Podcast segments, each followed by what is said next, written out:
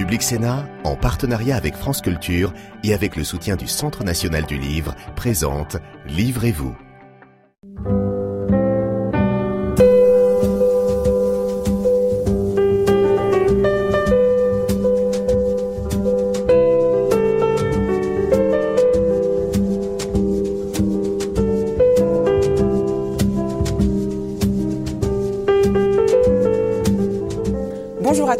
Ravie de vous retrouver pour ce nouveau numéro de Livrez-vous avec aujourd'hui une question. Comment critiquer le pouvoir par d'autres moyens que ceux de la politique? Comment représenter le pouvoir quand on est écrivain, cinéaste et journaliste et qu'à travers le pouvoir, c'est l'héritage monarchique que l'on questionne.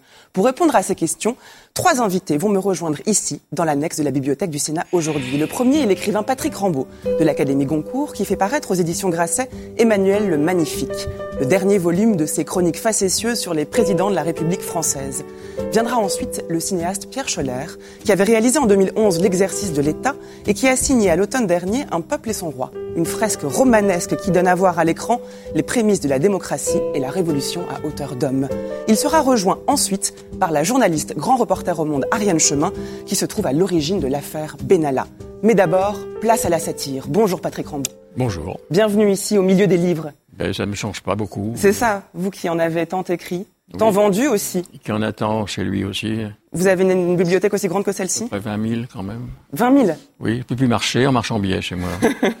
Plus les, la documentation pour ces livres-là, c'est effrayant. Vous avez reçu le prix Goncourt en 1997 pour vrai. un ouvrage qui s'appelle La bataille, inspiré d'un projet de Balzac. On vous doit beaucoup de romans, de parodies, des textes sur le journalisme, des textes sur la grammaire et ces chroniques politiques sur d'abord Nicolas Sarkozy, puis François Hollande et aujourd'hui Emmanuel Macron. Les chroniques sur le règne de Nicolas Sarkozy se sont vendues à près de 100 000 exemplaires.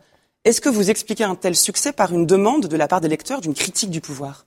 Mais c'était pas ça. Au début, je, quand j'ai vu Sarkozy apparaître sur l'écran, j'ai été effrayé, comme beaucoup de gens. En 2007 Oui, j'ai marché beaucoup dans Paris. Et je me dis, il faut faire quelque chose. La seule chose que je puisse faire, c'est d'écrire un livre. Donc j'ai cherché par quel biais le prendre. Et j'ai repensé à André Ribaud dans Le Canard enchaîné en 1960, qui avait écrit La Cour, que je lisais régulièrement à l'époque. Et donc je dis, faisons, faisons pareil. J'ai proposé à mes camarades de chez Grasset, faisons pareil. Essayons de refaire un truc un peu décalé.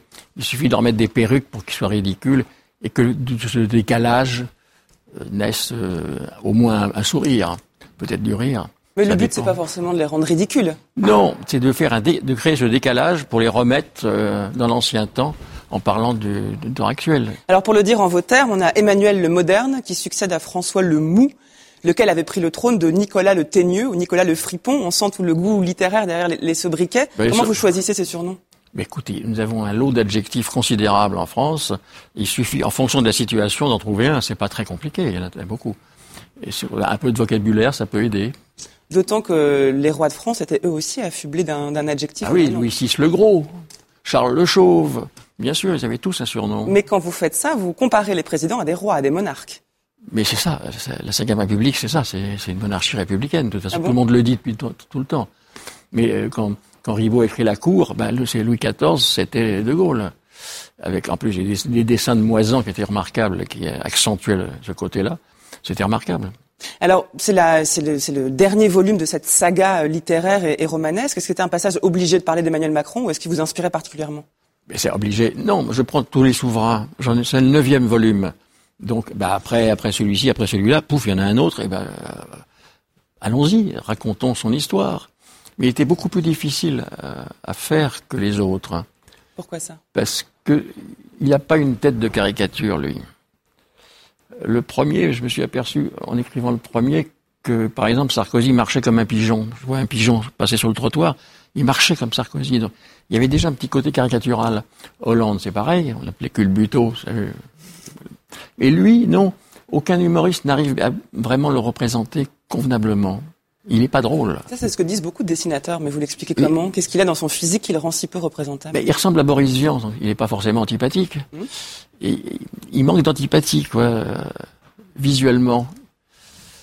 Donc c'est très difficile de faire rire avec lui. Moi, je ne cherche pas à faire rire à tout prix. C'est pas mon objectif. Mais c'est comme c'est une satire, il y a un côté qui doit être un petit peu léger et drôle tout de même. Alors vous dites satire. Pourquoi est-ce que c'est pas juste une parodie ou un pastiche qui sont des genres auxquels vous êtes adonné? C'est quoi une satire? Non, pastiche, j'ai jamais fait de pastiche parce que c'est une, c'est un exercice d'admiration de pastiche. Pastiche, c'est euh, Proust, C'est- c'est- pastiche Flaubert. Bah oui. Vous avez, vous avez lu, euh, Proust, ça commence par du vrai, du vrai Flaubert, il fait du vrai Flaubert, puis la phrase s'allonge au bout d'un moment, s'allonge, s'allonge. Et donc, c'est là où on peut dire que, que Proust, c'est Flaubert plus de l'asthme. En gros, c'est ça, quoi. Son rythme. Pourtant, il fait des phrases très longues. Mais oui, mais de plus en plus long. justement. Bah oui, mais avec des parenthèses, avec, il reprend sa respiration tout le temps. Euh, Donc, bah, si, moi, j'ai jamais fait ça. Les parodies, j'en ai fait pas mal. On a commencé à- au journal actuel à faire des parodies déjà de journaux. Et puis après, on a continué avec mon, mon cousin Michel-Antoine Burnier. On a, on a fait toute une série de parodies. Et moi, après, j'en ai continué. Comme un fait- ouvrage sur Roland Barthes où vous Le- détournez le, le jargon de l'auteur. Oui, c'est un langage proche du français qui n'est pas vraiment du français, oui. Mais là, c'est une satire. Et ça, c'est une satire, c'est pas le même genre. Alors qu'est-ce que c'est une satire? Une satire, c'est une critique des mœurs du temps. Euh, C'est là, j'ai amené dans mes bouquins, vous voir. Les, nous direz après, Les oui. satires d'Horace, c'est le, le- le maître de la satire. Mais il raconte Rome comme euh, comment les gens vivaient à Rome. euh, il raconte une auberge, il raconte plein de choses. Donc, on peut parler des mœurs du temps avec un air légèrement narquois, mais pas forcément. C'est pas obligé. Donc là, j'ai fait ça naturellement. Mais le but, c'est de faire rire ou c'est de Non, le but, c'est de montrer un, il y a un message politique? Non, c'est d'essayer de faire comprendre comment les choses se passent et comment les gens vivent et comment et quelle est leur mécanique. Voilà, c'est ça qui m'intéressait là. C'est pour ça que je l'ai repris à- au- début, lui, au début de son enfance. à dès son enfance. Et vous le présentez tout de suite comme un enfant seul, Mais c'est vrai, il est solitaire. coupé du monde. Il est encore solitaire d'ailleurs. Il est resté solitaire, c'est son grand problème. Euh, Bah, il est tout entouré d'un gouvernement aujourd'hui. Mais il est tout seul. Moi, je, je rêvais d'une cour comme pour les deux autres. Il y avait des courtisans idiots, il y avait des tas de sortes de gens qui se manifestaient. Mais là, il est tout seul. Ces ces courtisans, on les voit pas. Il y en a forcément, mais ils sont transparents. Ils n'ont pas d'existence propre. Je rêve qu'il y ait une cour. Mais alors, vous les décrivez quand même de manière très drôle hein, dans cet ouvrage, tout, euh, quand même une sorte de cour de cette fracassante majesté, c'est ainsi que vous l'appelez. hein. Ah, peut-être, oui. Il y a le duc du Havre, Oui. alias euh, Édouard Philippe, hein, en premier valet de chambre. Il y a l'incontournable princesse Brigitte, les ducs de Forcalquier, c'est Castaner, les ducs de Lyon, Colomb, le duc de Pau, Bayrou, le baron du Finistère, Ferrand. Et vous, vous mettez en fait une sorte de... Là, alors là, ça prête vraiment à, à- au rire, parce que vous voyez qu'à travers les noms, en fait, c'est tout un, un portrait différent de ces personnages qu'on connaît bien, que vous proposez. C'est ce que je vous disais tout à l'heure. Il suffit de remettre une perruque et tout change. Et on comprend plus de choses. Pourquoi on comprend plus de choses? Parce qu'on se reporte à l'ancien temps et on regarde ça d'une façon avec distance. Oui, mais alors justement, l'ancien temps, quand vous considérez le président comme un monarque et que vous décrivez son gouvernement comme une cour, pourquoi vous avez besoin de ce détour par l'histoire pour analyser ce qui se passe aujourd'hui? Parce que j'aime bien l'histoire et c'est toujours à cause de ce fameux décalage qui, qui explique beaucoup de choses. Qui explique quoi? Il explique, bah, vous voyez mieux les choses, bizarrement.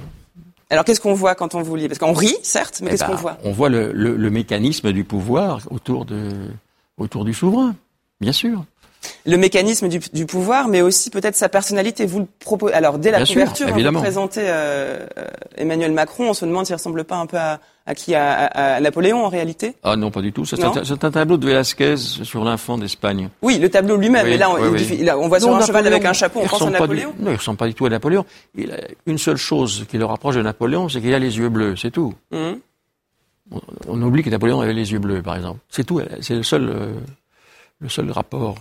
Je Et on, alors on trouve dans ce livre euh, toute la donc l'enfance d'Emmanuel Macron. Vous vous, vous vous attardez sur les années de formation de- du, du prince pétulant, l'influence des jésuites. Ça c'est très important. Vous montrez que les jésuites ont beaucoup, enfin, son, son éducation a été beaucoup formée par les jésuites. Ben oui. On explique comme ça le en même temps. Bah, les le- jésuites étaient connus pour ne pas avoir d'opinion tranchée et toujours essayer de faire la part des choses. Oui, c'est ce Et en même temps, c'est ça. C'est ce qu'on disait euh, euh, une histoire lyonnaise quand j'étais petit, que j'entendais beaucoup. C'est le jésuite qui demande son chemin. Et on lui dit, ah, mon père, vous ne pourrez pas trouver, c'est tout droit. C'est ça, en fait. Ils sont en même temps en même temps. Donc, dès que j'ai entendu le en même temps, j'ai pensé aux jésuites, où il a été pendant des années, quand même. Un lycée d'Amiens qui est jésuite. De formation, il est jésuite. Euh, il est en même temps bienveillant et autoritaire, comme les jésuites. Il est bienveillant avec les gens qu'il faut évangéliser, qu'il faut convaincre. Ce qu'il a fait, euh, il adore ça. Là, regardez, récemment encore dans les débats, il adore ça. C'est son exercice préféré. Essayer de convaincre et d'amener à soi. Donc il y a une bienveillance. Et autoritaire avec les siens, toujours. Et les jésuites sont stricts. Quand ils virent euh, général de Villiers, c'est ça. Il doit obéir. Les siens doivent obéir. Mais on sent une forme de. Vous parliez de bienveillance. Alors peut-être pas de bienveillance, mais vous êtes moins dur avec Emmanuel, euh, Emmanuel Macron qu'avec François Hollande ou Nicolas Sarkozy. Parce qu'il est moins ridicule, a priori. Et parce que, oui, je n'ai rien contre lui. Il est plutôt sympathique quand on le rencontre comme ça. Vous dites humainement, là Oui. D'ailleurs, vous l'appelez le magnifique. Le magnifique, c'est quoi? C'est Gatsby le magnifique C'est entre Gatsby et, et, Laurent, et Laurent de Médicis, oui. Ouais. Ah oui, entre les deux. Vous l'entendez de manière ironique, euh, magnifique? Non, c'est un titre comme vous disiez, comme on disait tout à l'heure, Charles Le Chauve, Louis Le Gros, c'est pareil. Oui, mais c'est pas anodin d'avoir choisi magnifique. C'est pas anodin parce que j'ai pensé à Gatsby j'ai pensé à Laurent, à Laurent de Médicis, oui, bien sûr. Et donc, il, il, aurait plus, il y aurait plus de, de, sympathie de votre part envers ce personnage? C'est pas simplement parce qu'il est plus difficile à caricaturer, c'est que vous dites, bah non, en fait, il est, il, est plus, il me semble plus intéressant comme personnage, mais c'est un personnage également décalé, lui. De naissance, il est décalé. Il, il pas les, il a jamais eu les goûts de son époque. Il n'aimait pas trop les enfants quand il était enfant. Et après, il écoutait des choses, par exemple, il écoutait, euh, il a eu pour l'anniversaire, il a eu l'intégrale de Jacques Brel. Mmh. C'était assez rare dans les années 80-90. Donc il, avait des goûts de, des goûts d'avant, toujours. Il n'est pas en phase avec l'époque, ce qu'on a remarqué plusieurs fois d'ailleurs. Ce qu'on lui reproche beaucoup. Ce qu'on lui reproche beaucoup, mais il est né comme ça. Et ça explique ce qui se passe en ce moment, vous pensez, avec le, la révolte le, qui, qui C'est très possible. Euh, c'est très possible. Mais ça, ce qui est intéressant un peu chez lui, c'est que c'est le, le, premier président électronique. Il n'est pas de parti, rien du tout. Il est sorti de rien. Pas vraiment, mais quand même. Et les Gilets jaunes se, se, se, fixent sur son modèle. C'est pareil. Les Gilets jaunes, c'est pareil. C'est une révolution Internet aussi. Sans les réseaux sociaux, il serait rien. Mais ça, il, se calque peut-être plus sur les, ce qu'on appelle les printemps arabes, qui ont tous raté sauf la Tunisie, qui est déjà un peu fragile. Mais sinon, c'est une, une révolte électronique aussi. Donc il y a un, rapport entre les Gilets jaunes et, oui, mais justement, et vous proposez ces chroniques sur les souverains, les présidents, et on aurait envie de lire la même chose du côté du peuple. Oh, ça n'a rien à voir, c'est autre chose. Bah non, mais ce serait aussi fascinant d'avoir une espèce d'épopée du côté des gilets jaunes, du côté du peuple. Oui, mais c'est pas, c'est, pas une satire à ce moment-là, ah ce serait différent. Il faut des personnages euh, typés. Euh, il y en a aussi chez les gilets jaunes. Oui, mais ils seront dans le deuxième, dans le prochain ah. volume. Ah, il y a un prochain volume. Ben, j'annonce à la fin. Ouais. Euh, ce sera le, oui, le, temps des orages arrive au moment où je m'arrête. Parce qu'il faut, il faut aussi, là, il faut, il faut un temps d'arrêt, il faut un petit peu de distance quand même pour voir tout ça. Et dans le prochain volume, on verra quoi le, le, ah, conte Benalla? Ça commence à Benalla. Ça se casse, claque d'un coup en juillet 2018. Euh, tout d'un coup, tout se renverse. C'est-à-dire tout ce qu'on lui reprochait, on, lui pardonnait la première année, lui est reproché la deuxième. Tout, tout, tout, tout, tout se retourne. ça, c'est intéressant comme phénomène. Ah, les gilets jaunes, bien sûr, les gilets jaunes, il y aura des gilets jaunes. Vous écrivez à la page 50 de votre livre, en parlant du, du prince, hein, par sa gestuelle et par son phrasé, on avait l'impression d'entendre un roi. N'avait-il point dit que les Français regrettaient d'avoir guillotiné Louis XVI et que même en République, ils avaient la monarchie qui respectait l'apparat que l'être suprême de Robespierre prolongeait d'anciennes cérémonies de la couronne ah oui. En fait, là, vous parlez du peuple français plus que de Macron. Finalement, cet héritage monarchique, il énerve toute la société française. Ah oui, la, fête de l'être suprême de Robespierre, qu'est-ce que c'est? Et le sacre de Napoléon, c'est grotesque. Finalement, c'est aussi ridicule que le sacre de Bocassa, presque. c'est plus, fastueux. Mais oui, bien sûr. Vous pensez que le peuple français lui-même reste ah, un peuple monarchique Il y a un goût de la cérémonie qui est assez fort quand même. Bah oui. Que voulez-vous que j'y fasse? J'observe et je raconte. C'est tout ce que je peux faire. Et vous critiquez aussi un peu? En racontant. On n'est pas forcé de raconter en ennuyant. Alors si on peut s'amuser un petit peu en passant, pourquoi pas? Parce qu'il y a un grand pouvoir aussi de la critique. Hein. On critique le pouvoir, mais ceux qui critiquent ont aussi du pouvoir. Oui, moi je ne suis, pas, critique à forcener. Je, raconte. Voilà ce que je vois et je vous le raconte. Alors un autre, euh, un autre euh, écrivain cinéaste qui raconte, c'est le cinéaste Pierre Scholler qui va nous rejoindre dans un instant. Lui aussi, il euh, peint le pouvoir pour mieux le, le, représenter et sans doute le critiquer, et surtout à travers le pouvoir du roi. C'est ce qu'il va nous dire dans un instant. Voici, pour l'accueillir, un extrait d'un peuple et son roi, Saint-Just, joué par Nils Schneider. La parole est au citoyen Saint-Just. Je dis que le roi doit être jugé en ennemi, que nous avons moins à le juger qu'à le combattre. De peuple à roi, je ne connais pas de rapport naturel. Les citoyens se lient par le contrat. Le souverain ne se lie pas. Pour moi, je ne vois point de milieu. Cet homme doit régner ou mourir. Détrompez-vous, monsieur Saint-Just. Juger le roi serait la moindre des dignités. Il opprima une nation libre. Il se déclara son ennemi. Il abusa les lois. Il doit mourir pour assurer le repos du peuple, puisqu'il était dans ses vues d'accabler le peuple pour assurer le sien. On ne peut régner innocemment. Tout roi est un rebelle et un usurpateur. Il est le meurtrier de la Bastille, de Nancy, du Champ de Mars, des Tuileries.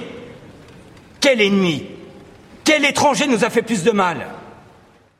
Bonjour Pierre Scholler. Bonjour. Bienvenue dans Livrez-vous. Merci. Merci de nous rejoindre sur ce plateau. Vous êtes l'auteur au cinéma de ce qu'on pourrait appeler une trilogie Mhm. de questionnements politiques à Versailles en 2008, Oui. l'exercice de l'État en 2011, Oui. Un peuple et son roi à l'automne dernier. Oui. Et là, donc, vous revenez sur le moment révolutionnaire. Pourquoi est-ce que vous avez fait ce retour en arrière chronologiquement? Alors le retour en arrière, il est pour aller chercher quelque chose qui s'était peut-être perdu, qui était euh, une énergie politique habitée par, euh, par le peuple et par la, la, la communauté, euh, euh, la population. Mhm. Et, et aussi, à un moment donné, d'invention politique très fort, très puissant. Si puissant qu'il fait peur, qui est le, le temps des premières années de la Révolution. Et c'est aussi un retour sur nos origines, puisqu'on revient à, à ce bascule politique d'une monarchie constitutionnelle qui, qui essaye de, se, de tenir sur ses deux jambes et qui bascule en république. Mais est-ce que vous pensez, comme Patrick Rambaud, qu'il y a cette, euh, cet héritage monarchique qui pèse sur les épaules et du peuple français et du gouvernement français? Alors, euh, je vous ai entendu tout à l'heure, euh, je pense que les ors de la République, euh, ce maintien des palais, ce maintien de, de, de l'imaginaire, euh, de la figure du souverain, et, et je pense quand même plus, sert plus le jeu des puissants que des dominés. Et donc je pense que c'est un héritage qui construit l'imaginaire des puissants. Qui est revendiqué par euh, les, ce que vous appelez les puissants, les, les, les gouvernants, Voilà, voilà. plus que par le peuple. et qui est intrinsèquement aussi habité dans la Ve République. Mais ce qui est normal, le peuple n'a pas forcément intérêt à être en monarchie quand un souverain a plus intérêt à l'être. Mais pourquoi distinguer le peuple et les gouvernants ou les députés? Les députés sont des émanations du peuple et sont là comme individus du peuple français aussi. Tout simplement, il y a une délégation. Et donc, euh, euh, quand, quand, c'est-à-dire que vous voyez, c'est quand même très important parce que la question qui est derrière est celle de la souveraineté politique. Où elle se situe? Est-ce qu'elle est dans des anciennes figures? Qu'on essaye de maintenir ou est-ce qu'elle est dans une réalité politique avec un fonctionnement politique qui serait euh, basé sur la figure de, de la citoyenneté, par exemple? Mais les, les moments que vous avez choisi de montrer dans ce film, dans Un peuple son roi, Oui. euh, font penser à ce qui peut se passer en ce moment, même si euh, lorsque le film est sorti, euh, c'était pas encore le début des Gilets jaunes, mais il y a comme un, un effet d'annonce, c'est assez Il surprenant. y a, il y a un effet d'annonce très surprenant. Je ne voyais pas du tout venir parce que, en fait, que j'avais été à un moment de la sortie, j'étais pas mal questionné sur cette notion de peuple parce que mettre le peuple dans un dans un, un- intitulé peuple et, et, et, son roi sur un film sur la révolution, il y a quelque chose de la notion de peuple et de politique est, aujourd'hui quelque chose de à la fois de de, de, de passionnante, de pertinente, de forte. Et, euh, et euh, mais je pensais pas du tout à, à, à une analyse de la de la vie politique d'aujourd'hui ou de ce qui de ce que de ce qu'on vivait. Je pensais vraiment à me concentrer à rendre présent ce, passé, ce temps révolutionnaire. Et, euh, et ça a été très très frappant de voir que tout d'un coup, euh, euh, là où il y avait une, grande gêne de, la part euh, de, ceux qui essayaient de, de, de discourir sur le film sur cette notion de peuple politique, et le peuple politique a ressurgi euh, de manière, euh, voilà, de manière assez assez étonnante. Vous n'y pensiez pas du tout, et en même temps, euh, que ce soit le livre de Patrick Rambaud ou votre film, ont des échos troublants avec l'actualité. Est-ce que vous, co- comment est-ce que vous procédez l'un et l'autre pour proposer vos travaux d'artistes, d'écrivains et de cinéastes qui peuvent certes fonctionner très bien sans ce qui se passe aujourd'hui, et pourtant il me semble qu'il y a quand même un regard assez, euh, assez précis. Patrick Rambaud, Toutes les comparaisons historiques sont fausses, hein, de toute façon. c'est-à-dire? C'est-à-dire que ça correspond pas, ça correspond les années 30, ça correspond pas du tout. Euh, même la Révolution française. Il y a un petit truc qui ressemble quand même à la Révolution française, c'est qu'il y a de tout dans les Gilets jaunes. C'est pareil dans les foules de la Révolution. Pendant les massacres de septembre, il y a peu de peu de massacreurs finalement. Il y a un chapelier, un aubergiste, ce sont des, des artisans des faubourgs qui vont massacrer dans les prisons les suspects. Et qu'est-ce qu'on voit autour? On voit des gens qui regardent, qui n'empêchent pas, qui regardent, ils approuvent pas, ils sont là, ils regardent. Sans arrêt. Comme les, les gilets jaunes regardaient les autres gilets jaunes qui envoyaient des cailloux sur une voiture de police sur le quai de, Lyon- un quai de Lyon. Pareil. Là, on retrouve des, dans les comportements des choses, Mhm. mais pas dans la comparaison historique. Vous pensez qu'il n'y a jamais de répétition, les, les événements sont Oh, toujours ça se nouveaux. répète jamais.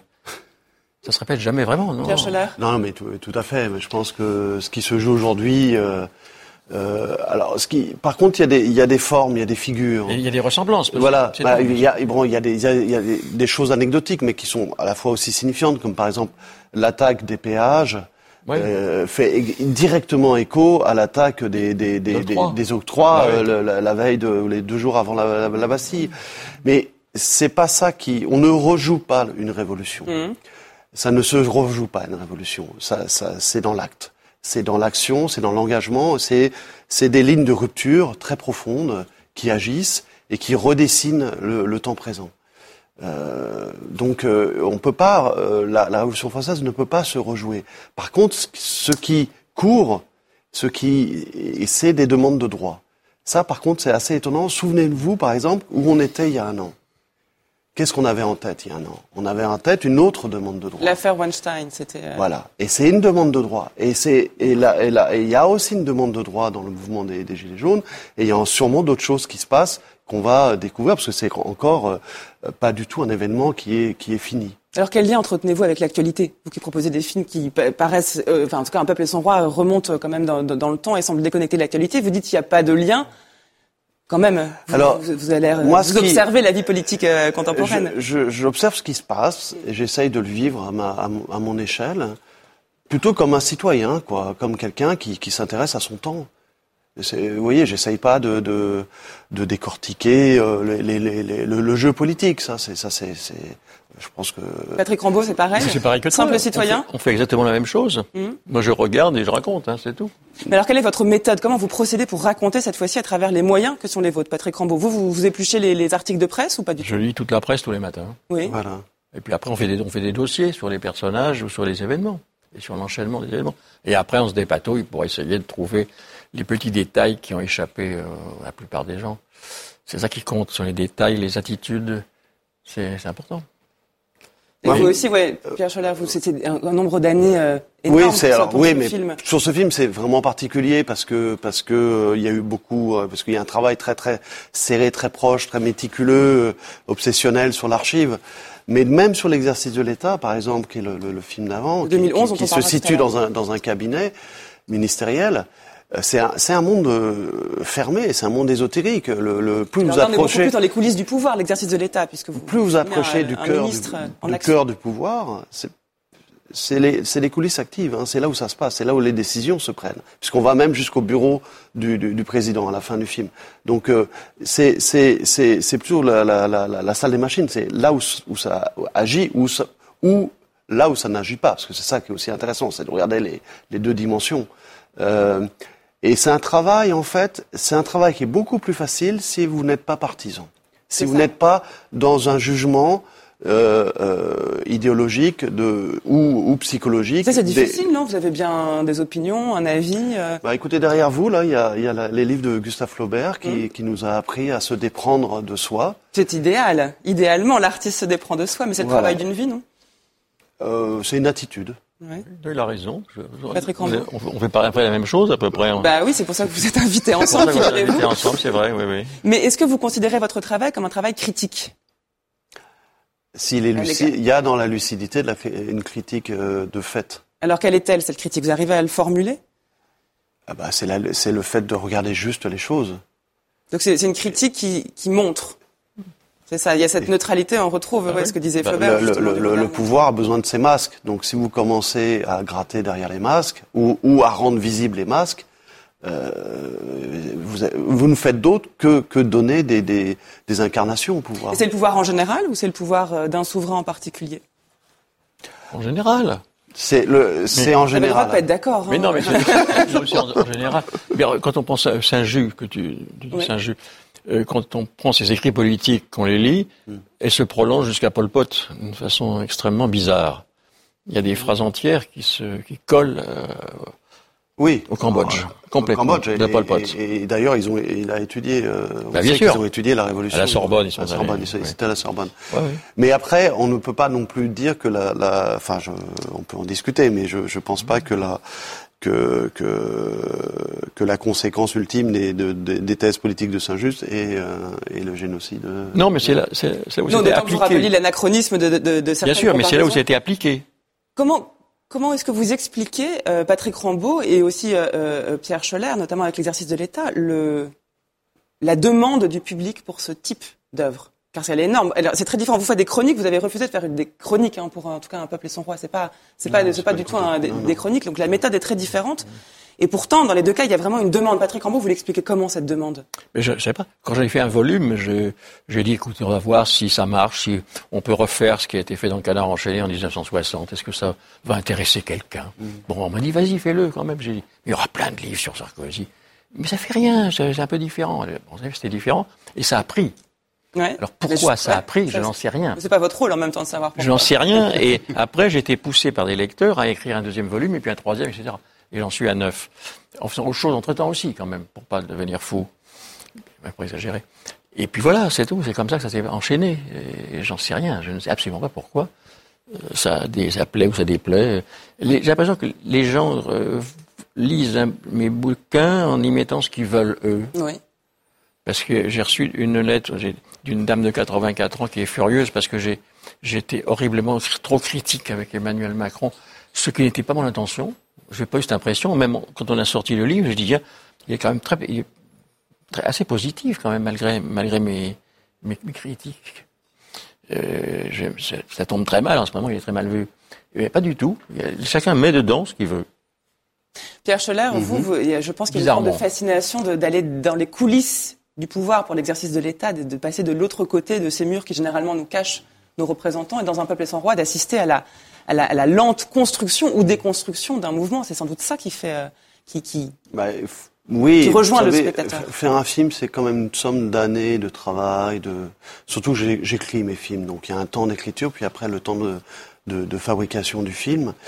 Et si ça me passionne pas, si ça me nourrit pas, c'est pas possible en fait.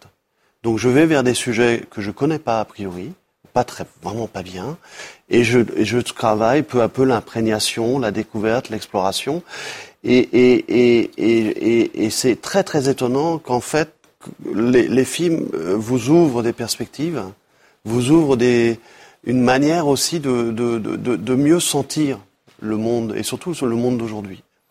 Et, et voilà, donc euh, c'est, c'est quand, du coup, je, c'est pas forcément un rapport de fascination. Mhm. Euh, C'est un rapport de, d'observation et de, et de, et de, et de, d'ouvrir des portes. mais qui sont d'habitude closes. Les Oui. portes que vous ouvrez, qui sont celles de l'exercice du pouvoir. Oui, mais des fois, le- ces portes qui vous semblent closes viennent aussi des fois de vos propres inhibitions. Il faut aussi de l'audace de se mettre à égalité. Quand, quand vous avez- quand tout d'un coup vous êtes euh, à la table de travail et d'essayer de faire une scène avec le président de la République qui a une réunion, c'est très très compliqué parce que là il n'y a pas de trace. Comment ils, comment ils se parlent Comment ils, comment ils, ils échangent? Comment ils se positionnent? C'est la même chose sur, sur le, le- un peuple et son roi. Comment Qu'est-ce qui se disait dans un atelier euh, en janvier 90 On sait ce qui se dit à l'Assemblée. On sait ce qui se dit à, la- à la, à, la, à, la, à la cour autour du roi. Mais qu'est-ce qui se dit dans une famille à ce moment-là? Comment écrire cette scène? Et elle est importante d'écrire cette scène aussi. Est-ce qu'il va y avoir une suite? Non. Non? Pas faire euh, Justement, je vous posais la même question à Patrick Rambaud. On a envie d'avoir là une chronique un peu Bah, différente. On parlait de l'affaire Benalla, euh, des Gilets jaunes. Vous parlez de l'importance du peuple, de ce peuple. Un peuple et son roi. Hein, c'est pas le peuple et son Oui, roi. oui. Non, vous n'avez pas envie. Écoutez, euh, c'est pas que je évidemment j'en ai très envie, mais c'est un peu une équation économique qui qui fait que euh, ça va être difficile de, de faire une suite. Bon, et vous, on attend donc le, le- Bah, euh, comme d'habitude, oui. Monsieur, Monsieur, Monsieur Benalla dans votre lit. Alors, vous allez euh, laisser votre place à Ariane Chemin, la journaliste Ariane Chemin, qui va nous rejoindre dans un instant. Qui a Comme déclenché l'affaire. je demande exactement. Eh enfin, oui. L'affaire Benalla, Bah dont, oui. il va être, dont Ah il va oui. être question.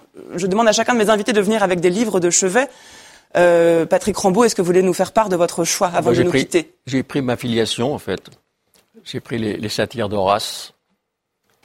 les satires d'Horace qui vous ont inspiré pour vos, pour vos Mais chroniques? c'est remarquable. On le lit, on a, on a toute la vie à Rome. Euh, il raconte tout, quoi, on a tout. Et, on- et il décrit le- un portrait d'un emmerdeur. On le connaît, cet emmerdeur. Donc il n'a pas 22 siècles, le type. Il a vraiment... il, il est d'aujourd'hui complètement. C'est complètement contemporain. Et puis la bruyère, pareil. La bruyère, Bah, pareil. caractère. C'est vrai qu'il y a un travail de moraliste Évidemment. derrière. euh, Bah, pareil, le c'est la même chose. C'est- également de la satire. Ouais. Et puis pour se reposer après, je voudrais carrément Krishnamurti pour se, Ah. se désencrasser de tout ça. Et pour oublier un peu tout ce qui relève du pouvoir et qui est consternant, toujours. Mais tous les pouvoirs, que ce soit celui d'un président de la République. On va y venir, oui, il n'y a pas ou- que le, le président qui a du guichet- pouvoir. Il y a un guichetier à la poste, c'est pareil. il y a un On va continuer cette discussion avec Voilà. Alain Chemin dans un instant. Merci beaucoup, Patrick Rambaud, d'être d'être venu nous Bah, rejoindre merci. aujourd'hui. Je vous rends vos livres. Ah bon, Euh, j'espère bien, j'espère bien. Repartez bien. avec, il y en a déjà assez ici. Hein. ranger tout de suite, ne vous inquiétez pas. Voici pour accueillir Ariane Chemin un extrait de l'exercice de l'État. En 2011, hein, Pierre Scheller. Ici, on a une discussion intime entre le ministre des Transports et son conseiller, donc Olivier Gourmet, et, et Michel Blanc.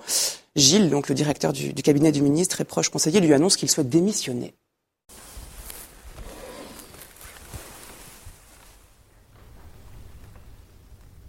Tu veux me lâcher. Monsieur le ministre, Oublie le ministre, il n'y a pas de ministre qui tienne, il n'y a pas de conseiller, je te parle d'homme à homme. Tu veux me lâcher? Monsieur le ministre, nous sommes attendus. Tu es avec moi ou contre moi? À Matignon dans une... Merde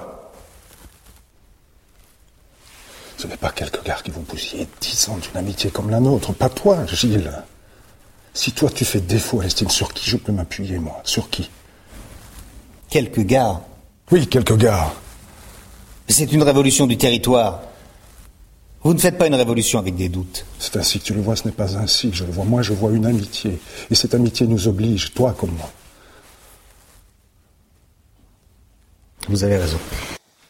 Bonjour Ariane Chemin. Bonjour. Bienvenue dans Livrez-vous. Merci de nous rejoindre. Vous êtes journaliste, grand reporter au Monde. Vous êtes aussi écrivain. On vous doit notamment Mariage en douce, qui était paru en 2016 aux éditions Équateur sur le mariage de Romain Gary et Jean Seberg. Et vous êtes surtout en ce moment connu, on cite beaucoup votre nom parce que vous êtes à l'origine de l'affaire Benalla. D'ailleurs, vous êtes aujourd'hui au Sénat. Le Sénat joue un rôle très important dans cette histoire, non? Oui, c'est vrai. C'est le Sénat est devenu punk, c'est-à-dire que tout d'un coup, euh, les sénateurs parlent, on les voit partout. C'est devenu euh, une sorte de série télé de suivre. Enfin, quand on suit Public Sénat, euh, c'est vrai qu'on a vu que cet été, tout le monde était scotché devant son téléviseur, quoi qu'on ait dit d'ailleurs. Euh, l'Élysée qui disait que ça n'intéressait personne et c'est vrai que jamais on a autant parlé du Sénat au moment même justement où Emmanuel Macron parlait de mettre fin à cette institution. Et là, dans le cadre de l'exercice de votre métier de journaliste qui enquêtait sur un fait particulier, le Sénat joue le rôle quoi, du, contre-pouvoir qui peut...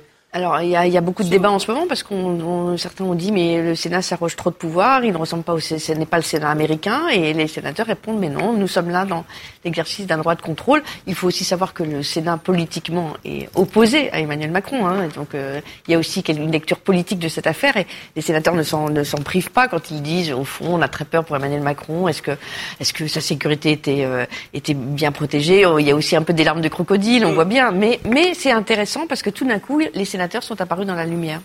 Alors, ce que vous, la façon que vous avez de raconter le travail des sénateurs est- fait écho à, l'extrait de film qu'on a vu de Pierre Scholler, parce qu'on est là dans, comme dans l'enquête des coulisses du pouvoir. Vous aviez vu le- l'exercice de l'État, Bien sûr, mais c'est cultissime pour moi. C'est vrai? Je connais euh, plein de scènes, euh, des répliques, euh, le crocodile, la scène dans la dans la roulotte, et puis l'accident tragique euh, final euh, avec le chauffeur qui est chômeur, hein, qui, est emplo- qui est embauché parce qu'il est chômeur. Est-ce que vous- le- votre choix d'être journaliste, le métier, votre- le choix de votre métier relève aussi de la même euh, curiosité, même urgence d'enquêter sur la façon qu'a le pouvoir d'être fabriqué? Alors, euh, il relève plutôt d'une curiosité, mais c'est vrai que euh, justement, je trouve euh, le, le pouvoir passionnant. Alors, je pense qu'il ne faut pas être fasciné par le pouvoir. C'est-à-dire qu'il ne faut pas, faut pas, par exemple, devenir politique, journaliste politique parce qu'au fond, on est un politique rentré ou raté ou ça, ça va pas du tout. Il faut l'observer comme on observe tout. Mais c'est vrai que le côté tragique du pouvoir m'intéresse. Et d'ailleurs, euh, j'en reparlais avec ma famille il y a pas longtemps. Il se trouve que j'avais un, un arrière-grand-père qui était le traducteur de Shakespeare euh, en français dans la collection euh, bilingue. Il était prof d'anglais. Et, euh, et le fait que mon, mon arrière-grand-père ait traduit le roi Lear, par exemple, ça, après coup, aujourd'hui, je me dis tiens, euh, c'est c'est, euh, c'est intéressant. Lui aussi, ça devait le passionner. Quand vous mettez euh, au grand jour les, les- les révélations de l'affaire Benalla, vous rendez visible ce qui avant était invisible. Et ça, c'est une thématique qu'on trouve souvent dans vos films, Pierre Scholler. L'invisibilité du pouvoir que vous essayez de, de, de ah bah, saisir Ça, c'est- c'est c'est assez fondamental en fait. C'est c'est, euh, euh, le, le pouvoir a cette nature d'invisibilité. C'est-à-dire que même, et c'est Foucault qui, qui, qui, qui dit ça dans un texte que j'ai jamais retrouvé, il dit que là où le pouvoir se rend visible, il n'est plus pouvoir. C'est un, grand paradoxe, un grand euh, mystère. Je pense que ce qu'il y a de, de, de, de on ne peut pas s'épuiser à regarder ces questions de pouvoir et, et, et, et de l'humain, parce qu'en fait, qu'est-ce qu'on cherche à regarder ces figures de pouvoir? C'est pas pour faire des, des, des- un traité d'analyse politique ou c'est juste parce que c'est humain et, ça révèle des choses sur l'humain. Et donc, et le fait que le, le, il y ait une part de mystère très très profonde, très ancrée dans la nature du pouvoir, nous renvoie à un mystère, mais qui n'est pas un mystère religieux, qui est un autre mystère, qui est un mystère peut-être plus ancien, qui a à voir avec la violence, qui a à voir avec euh, avec l'identité des choses, avec euh, avec le rapport de force, euh, à, à des choses très très très archaïques en fait. Et ça, c'est aussi très fort. Mais comment vous montrez ça à l'écran? Parce que le paradoxe, c'est que vous voulez rendre visible quelque chose qui est invisible. Eh ben, je fais échec dès qu'il y a une première image, je fais échec. Échec, ah oui. Je fais échec forcément, Vous êtes et c'est pour en ça. permanence. Non, c'est pas être frustré. C'est d'ailleurs c'est pour ça que le film s'ouvre par un rêve. C'est bien pour vous dire. Un rêve qui a marqué Ah, tous les, les- les voilà. esprits de ceux qui l'ont vu. On voit bien cette pour femme dire, qui rentre on dans la gueule d'un crocodile. Voilà. C'est bien pour dire qu'il y a quelque chose. C'est pour dire, on est dans une fiction, on est dans des questions de représentation. On n'est pas là pour pour dire aux spectateurs, attendez, on va essayer de vous dire une chose définitive, objective du pouvoir. Ça, je pense que la tentative, elle est, elle est vaine. La fiction donne une grande liberté parce qu'on peut inventer des choses. Vous, vous pouvez pas, rien de chemin. Oui, mais ce qui est intéressant, c'est que la fiction, elle peut, dans le cas du politique, être beaucoup plus vraie, par exemple, qu'un documentaire. Hein, on a vu que sous les- les- la présidence de François Hollande, les portes de l'Élysée étaient grandes ouvertes. Et je me souviens de cette phrase géniale de François Hollande, qui a quand même le sens de l'humour, qui avait dit "On entend très bien le bruit des graviers dans les documentaires euh, qui ont été tournés pendant pendant cette période, comme si au fond le documentaire était obligé de montrer tout ce qui cinématographique, un lever de drapeau, euh, le crissement des pneus dans la cour de l'Élysée." Or, la fiction, et c'est ça qui est intéressant dans le, le le film de Pierre Scholler, c'est qu'il y a toujours ces petits rappels. Le crocodile, il est là pour dire on est dans la fiction, et pourtant, parfois, c'est plus vrai que nature. Et cette fameuse scène dont vous parlez au début, euh, il y a aussi la fête hein, avec, euh, avec euh, le membre du cabinet. Ça m'a rappelé quelque chose de très précis que j'ai lu il y a quelques jours dans le, dans le Parisien, où on racontait que hum, les huissiers de l'Élysée en avaient marre de l'équipe autour de- d'Emmanuel Macron parce que ils ouvraient les portes en tapant dedans avec le pied et que les portes de l'Élysée étaient toutes abîmées. Et je me suis dit, mais ça, c'est vraiment dans une fiction de Pierre Scholler, ça aurait été parfait. Alors, on a envie de savoir, vous, comment vous procédez concrètement dans votre travail? Quand j'ai dit que vous étiez à l'origine de, de la révélation de l'affaire Benalla, comment est-ce que vous procédez? Vous voyez cette vidéo de Benalla qui, enfin, soi-disant Benalla à l'époque, hein, qui, qui casse euh, le- le- la figure de manifestant à l'aide d'un casque? Et vous, comment vous enquêtez? Comment vous C'est exactement ce que Pierre Scholler disait. Au fait, le, Emmanuel Macron n'a jamais été aussi fort que pendant ces deux mois et demi où la vidéo est visible par tout le monde. Elle est euh, sur YouTube. Et en fait, personne ne la regarde plus que ça parce qu'on ne peut pas imaginer que sous ce casque, euh, que le bras de- en- dans le brassard est celui d'un proche conseiller de, de l'Élysée. Donc c'est au fond là où le pouvoir montre sa force. Deux, deux mois et demi. Et d'ailleurs, on le sait aujourd'hui grâce aux auditions, etc. Pendant deux mois, à la- au bout de deux mois, à l'intérieur de l'Élysée, on se dit bon, allez là, c'est bon, ça va plus sortir, euh, c'est cool, Benalla peut revenir. Et en fait, non. Surtout qu'on ne sait pas du tout qui c'est à l'époque Benalla. Personne ne sait qui c'est. Mais non, et c'est d'ailleurs intéressant parce que au fond, c'est un personnage qui est omniprésent. On l'a vu après parce que quand, quand son identité a été révélée, on, tout le monde a cherché des photos. On voit qu'il est tout le temps là. Et c'est aussi peut-être un travers de la presse politique, c'est-à-dire que on regarde peut-être trop les personnages principaux de la scène et pas, les personnages secondaires qui sont souvent beaucoup plus intéressants. Un chauffeur, on l'a bien vu sur François Mitterrand, qui a raconté euh, des années après la vraie vie de François Mitterrand, c'est son chauffeur. Ou, Euh, ou le médecin. ou le médecin. Le médecin qui est Mitterrand. crucial pour, euh, pour comprendre. C'est le- complètement romanesque en fait, c'est ça, c'est ce que vous dites. C'est c'est pas de la fiction, mais on est, on est en plein roman. C'est romanesque et c'est aussi peut-être pour ça que cette euh, histoire Benalla a, a autant intéressé, c'est que elle est, elle est très simple à comprendre. C'est pas comme une histoire de fonds cachés euh, euh, dans des paradis fiscaux où on comprend rien. Il y a 10 000 acteurs. Là, elle est simple. Il y a le prince, le conseiller du prince. C'est facile. Vous employez encore un, un lexique monarchique hein, depuis le début de cette émission. Vous pensez que c'est ça? C'est en fait il y, a, il y a un parallèle entre le, le- le pouvoir tel qu'il exerçait aujourd'hui et Moi, je, je- j'estime la monarchie. l'une des scènes les plus intéressantes pour moi du début du, du quinquennat de- d'Emmanuel Macron, évidemment avant, euh, avant les Gilets jaunes et avant euh, Alexandre Benalla, c'est ce besoin qu'il a eu le jour de son investiture, enfin le jour pardon de sa déclaration de candidature, de se rendre à la basilique Saint-Denis seul et de caresser les gisants, un peu comme d'ailleurs euh, François Mitterrand. Cette scène est hallucinante, comme s'il cherchait une onction royale. Cherche-la. Mais euh, oui, il n'y a pas grand-chose à ajouter, c'est très très bien. Et je suis assez d'accord avec tout ça. Euh, après, si on essaye de se projeter un peu dans, dans ce qui se passe aujourd'hui et peut-être après, euh, on a un peu l'impression de vivre les dernières heures, les dernières heures de, de la Ve République. En tout cas, c'est posé. C'est une question qui est posée et qui, et qui se pose aujourd'hui comme, comme elle n'a jamais été posée. Et ce qui serait très étonnant parce que finalement, euh, euh, Louis XVI est tombé comme le dernier roi, et, et Macron tomberait comme le dernier président de la cinquième. De la y a- cinquième, c'est pas dire qu'il n'y aurait plus de république. Vous pensez que c'est une nouvelle constitution? Oui, il nous faut une constitution. On ne Mm. va pas changer non plus. euh, voilà. Mais, mais, mais c'est pas du tout, euh, c'est pas du tout établi. Et puis euh, il y, a, y a une autre chose qui me semble,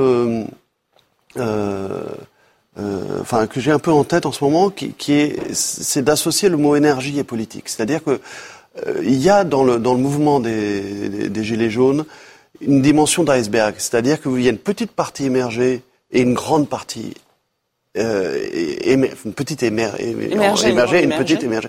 Et ce qui tient le mouvement, c'est la partie qui est sous l'eau. C'est l'invisible. voilà, c'est ça qui tient, c'est ça qui fait force, c'est ça qui fait que ça dure. Et on ne sait pas très bien ce qu'il y a dans cette partie émergée, elle est là. En tout cas, c'est quelque chose de profond du pays et surtout de sa population qui se, qui agit. Et qui peut-être détient le pouvoir aussi. Le pouvoir n'est pas que du côté du souverain, il est aussi du côté du peuple, c'est ce que vous rappeliez. Ouais, mais alors là, c'est compliqué parce que euh, parce que si on juste on se met comme équation politique euh, un président et le peuple, euh, la cinquième, c'est c'est pas une république. C'est la, la république, elle, elle existe par, dans des circulations de représentation. Et, et ça, si on est vraiment dans cette équation un président et le peuple, ça veut dire qu'on est dans, déjà dans un régime, euh, euh, dans une, une, un régime populiste. Le pouvoir n'est pas incarné uniquement par euh, les hommes et les femmes politiques, mais aussi par de plus en plus d'ailleurs des personnalités, soit peut-être des journalistes, mais aussi des, des artistes, des écrivains. Vous aviez notamment, Ariane Chemin, enquêté sur Michel Houellebecq. À l'époque, il vous avait fait un procès pour Oui. vous remercier de votre enquête. Qu'est-ce que vous étiez allé chercher? Mais rien, justement. C'est ça qui est intéressant, c'est que j'avais réalisé effectivement à ce moment-là que le pouvoir, euh, il, il échappait de plus en plus au monde politique. On le voit, les politiques sont fragilisés, c'est très difficile dans un politique, puisqu'on parlait des Gilets jaunes, la scène d'un- pantin euh, habillé comme Emmanuel Macron euh, sur une guillotine, moi ça, me- ça me fait horreur, hein. je trouve ça absolument abominable. Et en même temps, c'est le revers d'une pièce d'Emmanuel Macron disant les Français n'ont pas voulu la mort du roi, il l'avait dit dans le, dans le, le 1, le magazine Le 1, il a lui-même Il a dit venez me chercher. Bien sûr. Il faut se souvenir de cette parole. Qu'ils viennent me Qu'ils chercher. viennent me chercher. On trouve C'est sur quand le même- dos des c'est gilets quand même jaunes. extraordinaire. Ouais. C'est quand même extraordinaire qu'un président. C'est- oui, c'est lui qui, qui s'établit de manière frontale, une opposition qui établit de manière frontale une opposition ça. entre lui et le Il peuple. con- faut Donc, bien comme voir un qui souverain, construit comme un monarque. Voilà. Et donc, dans la crise des Gilets jaunes, on voit qu'il est affaibli au point de se retrouver, donc on avait dit, sur des ronds-points, défiguré, euh, moqué. euh, euh, les, les- les violences verbales sont quand même très très fortes, dans des registres dont on n'avait pas l'habitude. Et pendant que ce pouvoir politique s'affaiblit, effectivement, moi je trouve que le pouvoir se déplace dans des mondes plus inconnus, l'économie, la culture. Et ce qui m'avait frappé effectivement avec Michel Houellebecq, c'est que je me suis rendu compte que en venant euh, parler de littérature alors que je n'étais pas journaliste littéraire, dans un, et bien tout d'un coup ça n'était pas possible. Donc c'est-à-dire que c'est ça auquel euh, à, quoi euh, Michel Houellebecq s'est opposé. C'était, j'étais pas dans un service littéraire, je n'étais pas une journaliste littéraire qu'il connaissait, je n'étais pas Frédéric Becbédé par exemple qui écrit sur lui et qui va à son mariage. Et donc tout à coup il a voulu me fermer les portes de cette enquête. Je n'ai pas renoncé, il a fait un procès, on l'a gagné, mais je me suis rendu compte qu'au fond euh, la culture, c'est un monde de pouvoir parce que c'est aussi d'ailleurs euh, un monde où l'économie a un grand rôle. C'est-à-dire que euh, l'auteur Michel Houellebecq vaut très cher et d'une certaine manière pour les journalistes littéraires, le, le contact que vous avez avec, le lien que vous avez avec Michel Houellebecq, il vaut aussi très cher dans une rédaction. Quand vous avez le portable de Michel Houellebecq, enfin il n'a pas de portable, mais quand vous avez le téléphone de Michel Houellebecq ou son mail, eh bien euh, ça, vaut, ça vaut cher. Et donc euh, c'est comme le monde de l'économie, il est très très difficile à pénétrer, alors que le monde politique, il est très facile euh, on les interviewer un politique, c'est simple. Euh, les politiques sont, sont de bons clients, comme on dit, pas rancuniers, c'est facile. Euh, Tout à l'heure, euh, Pierre Scholler et Patrick Rambaud disaient que pour faire leur, exercer leur métier, il fallait, se, selon Flaubert, hein, se, se défaire de soi-même, se déprendre de soi-même. Est-ce que c'est la même chose quand on est journaliste? Ah bah bien sûr, il faut, bien sûr. Parce qu'en même temps, on se dit que le journaliste va quand même aussi exprimer un avis, que la neutralité absolue n'existe pas. Et... Bien sûr, l'honnête subjectivité, comme euh, disait Hubert Méry, voilà, c'est la formule consacrée euh, dans notre journal, mais c'est assez vrai. Euh, oui, bien sûr, il faut s'en déprendre. Et je pense que plus que jamais aujourd'hui, à l'heure euh, de où la vérité est quand même très très mise à mal, euh, je pense qu'il faut revenir aux formes, au fond, premières du journalisme, c'est-à-dire le reportage, l'enquête. Euh, Qui sont beaucoup mises à mal aujourd'hui. bah, C'est-à-dire qu'on a, on a, avec la multiplication des, des, des chaînes euh, Tout Info, etc., on a, on a beaucoup plus d'éditorialistes qu'avant. Et je pense que précisément, comme malheureusement la presse se porte mal économiquement, donc ça coûte très cher. Et le soupçon reportage. aussi est jeté sur la presse, Le la soupçon est jeté, donc je pense qu'il faut, euh, il faut revenir à, voilà, au cœur du journalisme. Et est-ce qu'il y a dans le journalisme tel que vous le pratiquez des, des sujets tabous, des choses où vous ne pouvez pas aller?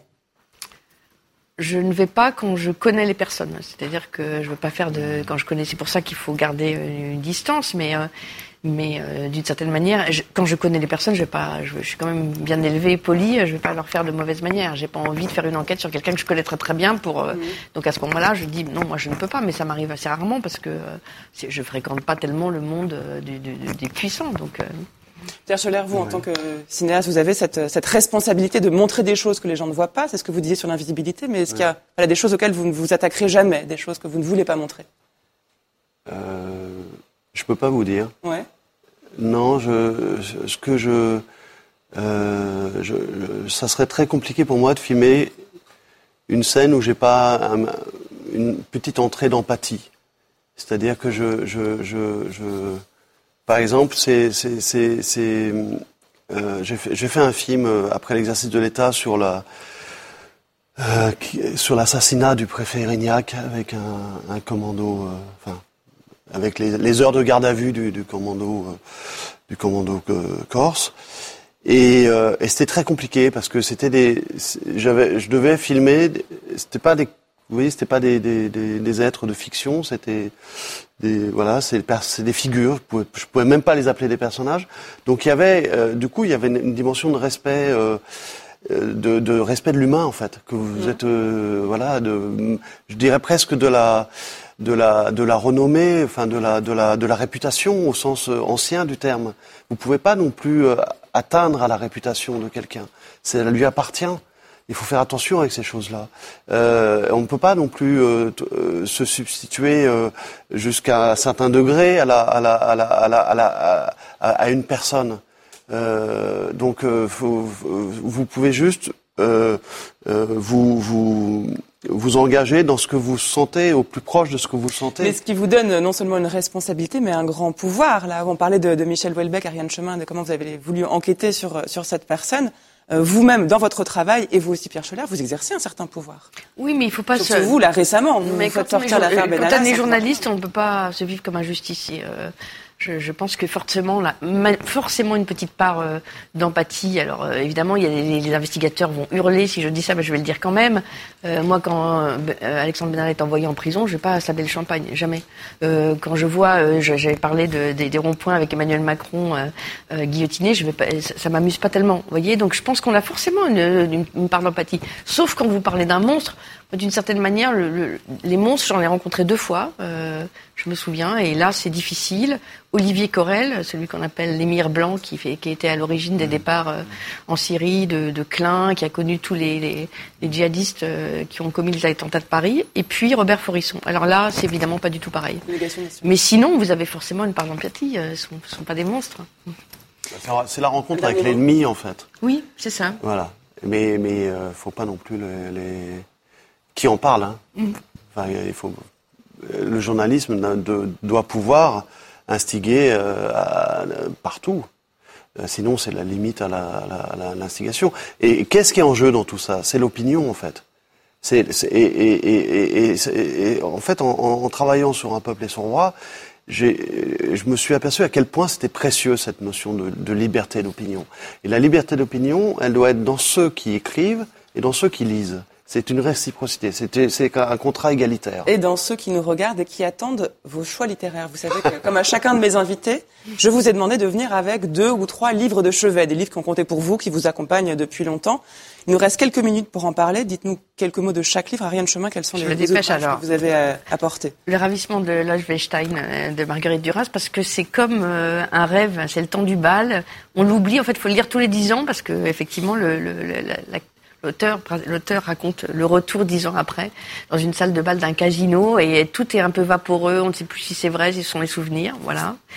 Ensuite, euh, plus récent, euh, j'ai adoré ce livre de Judith Ouzès, Honoria, qui raconte une histoire de pouvoir d'ailleurs. Elle, est, euh, elle retrouve dans les archives euh, à Londres euh, une princesse qui a été amoureuse d'une affranchie. Et elle raconte à la fois le bas empire romain, la fin du bas empire, et ça fait plein d'allers-retours avec l'époque actuelle, la barbarie après Charlie.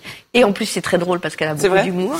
Voilà. Un autre livre récent qui m'a beaucoup euh, marqué parce que ça c'est du jour parce que je suis journaliste je pense qui est le livre de Daniel Schilderman qui s'appelle Berlin 1933 puisqu'il raconte il essaie de comprendre pourquoi il y a eu cette myopie des journalistes européens à Berlin entre 33 et 39 et il raconte il donne plein d'explications il raconte Sur la que- presse internationale, voilà les hein. journalistes qui sont partis là étaient euh, étaient euh, germanophiles euh, ils ne sortaient pas de Berlin c'était des journalistes politiques et tout ça a contribué à cette myopie euh, voilà et alors ensuite un livre j'ai honte. Acheté sur. Amazon parce qu'il est malheureusement épuisé, pas Ah, oui. En plus, je pense qu'il a été volé dans une bibliothèque. Bon, voilà, c'est encore plus honte. Et ça s'appelle La renfermée de Marie Souzini. Et c'est un livre merveilleux qui a été écrit au début des années 80, qui raconte quelqu'un qui n'a jamais le mal du, du pays, c'est-à-dire qui est corse, qui est toujours euh, heureuse euh, de quitter la Corse et d'arriver en Corse, mais qui à chaque fois vit une sorte d'effroi. Et au fond, je trouve que ça habite le beau mot, euh, malheureusement très mal utilisé aujourd'hui, de co- cosmopolity, c'est-à-dire, je me souviens de cette phrase qu'elle dit, je n'ai jamais eu le mal de- du pays, et elle raconte, quand elle arrive en Corse, à la fois sa joie, et en même temps son soulagement d'en partir 15 jours après. Avec des photographies de, des photographies de Chris Marker. Exactement. Pierre Scholler, il nous reste Alors, deux minutes pour euh, littéraires. Henri Michaud, Façon d'endormir, Façon d'éveiller, qui est un livre qui m'a qui m'a beaucoup appris, qui m'a transformé et qui m'a appris à écouter ce qu'on d'habitude on écoute peu ou qu'on vous apprend pas à écouter, qui est l'intuition, qui est le moment du, du rêve, le moment du réveil, le moment de l'endormissement. Que faire une sieste pouvait produire des grandes choses, par exemple. Et, euh, et cette, cette écoute comme ça, euh, un peu flottante à son, à son imaginaire, à ses sensations, c'est- ça vient de là. Bien. C'est noté.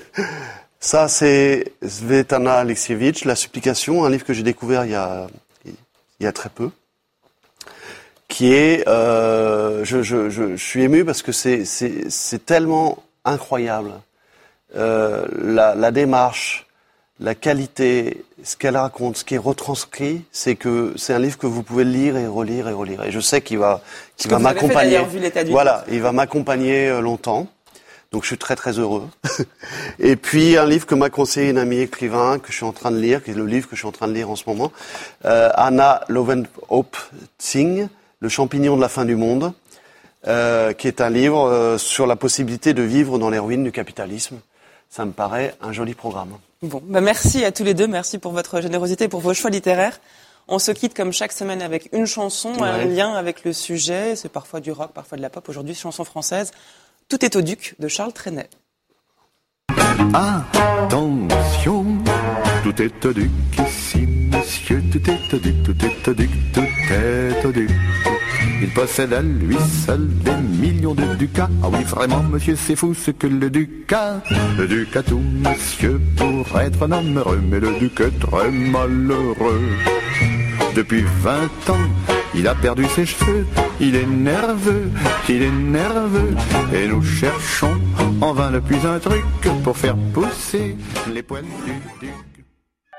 Public Sénat, en partenariat avec France Culture et avec le soutien du Centre national du livre, vous a présenté Livrez-vous.